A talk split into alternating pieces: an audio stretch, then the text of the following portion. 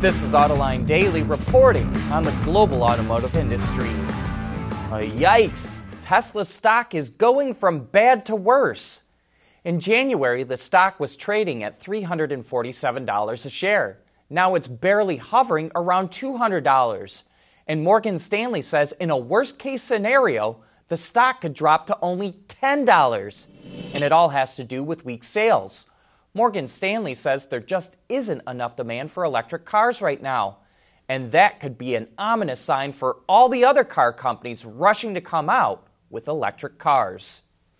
The United States Postal Service is kicking off a test today to deliver mail with self driving trucks. It teamed up with TuSimple, a startup based in San Diego, which has equipped autonomous technology into a Peterbilt semi truck. The truck will deliver letters and packages between two facilities in Phoenix and Dallas and will make five round trips over a two week period. A safety driver will still be behind the wheel to take over if necessary. Once the trial is over, the Postal Service will decide if it wants to continue working with TuSimple. The Postal Service spends $4 billion a year on highway trucking with outside contractors. So, if it can switch to autonomous trucks making long haul deliveries, it could save boatloads of money since you won't have to pay drivers and the trucks can operate around the clock. And speaking of trucking, the Federal Motor Carrier Safety Administration is proposing a pilot program to allow drivers between 18 and 20 years old to operate commercial motor vehicles in interstate commerce. Currently, you have to be 21 to get a license. But this would be an expansion of a program from last year that allowed 18 to 20 year olds with military service to drive commercial vehicles interstate. The trucking industry is facing a shortage of drivers, and this proposal is aimed at helping the problem. However, not everyone is on board. The Teamsters released a statement saying that there's safety risks with allowing teenagers to drive trailers long distance. It says poor working conditions and low wages should be addressed if the trucking industry wants to attract more drivers.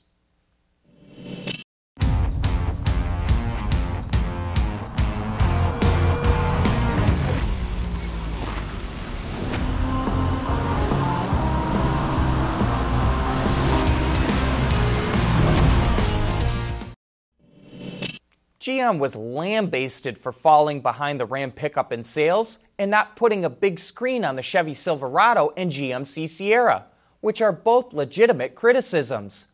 But GM is staggering the launch of those trucks, and a lot more is yet to come. It launched last year with the crew cab versions, and the double cabs are just now in showrooms. This quarter comes the regular cab and commercial sales. Next quarter come the all new heavy duty pickups.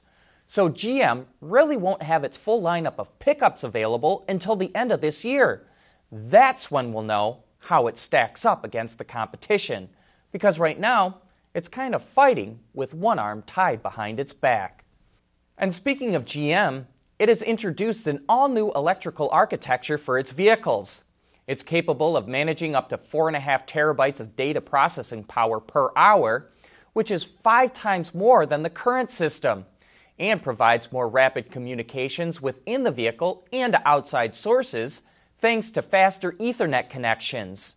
The new architecture allows for features like an electrical drive system, Super Cruise, and other safety systems to all run at the same time.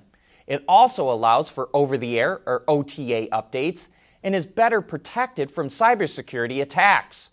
The new electrical architecture will go into production later this year and should be in most of GM's global lineup by 2023. Some experts believe the rollout of new electrical architectures that allow OTAs have been delayed by dealers that are afraid of how it could squeeze their margins. Because you don't need to take your car in for service, the main source of income for dealers, if it can just update in your driveway anyway. We've got a great Autoline After Hours this week for all you gearheads. Our special guest is Carl Widmann the head of Ford's Performance Division, who will also be bringing a Mustang GT350 with him to the studio.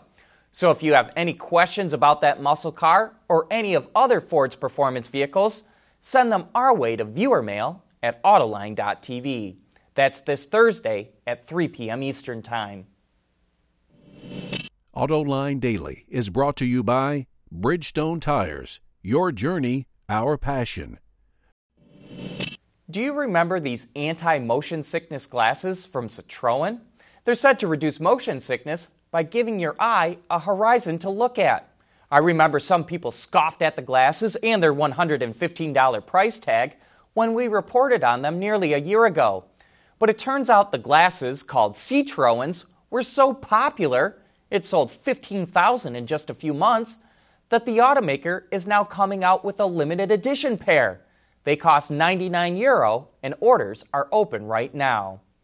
And we end on a sad note. Formula One lost a legend yesterday. Niki Lauda died at the age of 70. The Austrian is considered by some to be one of the greatest Formula One drivers of all time. He's a three time champion and is the only driver to win championships with both Ferrari and McLaren. Lauda might be best known for a crash at the German Grand Prix in 1976 that nearly took his life after suffering severe burns and inhaling toxic fumes.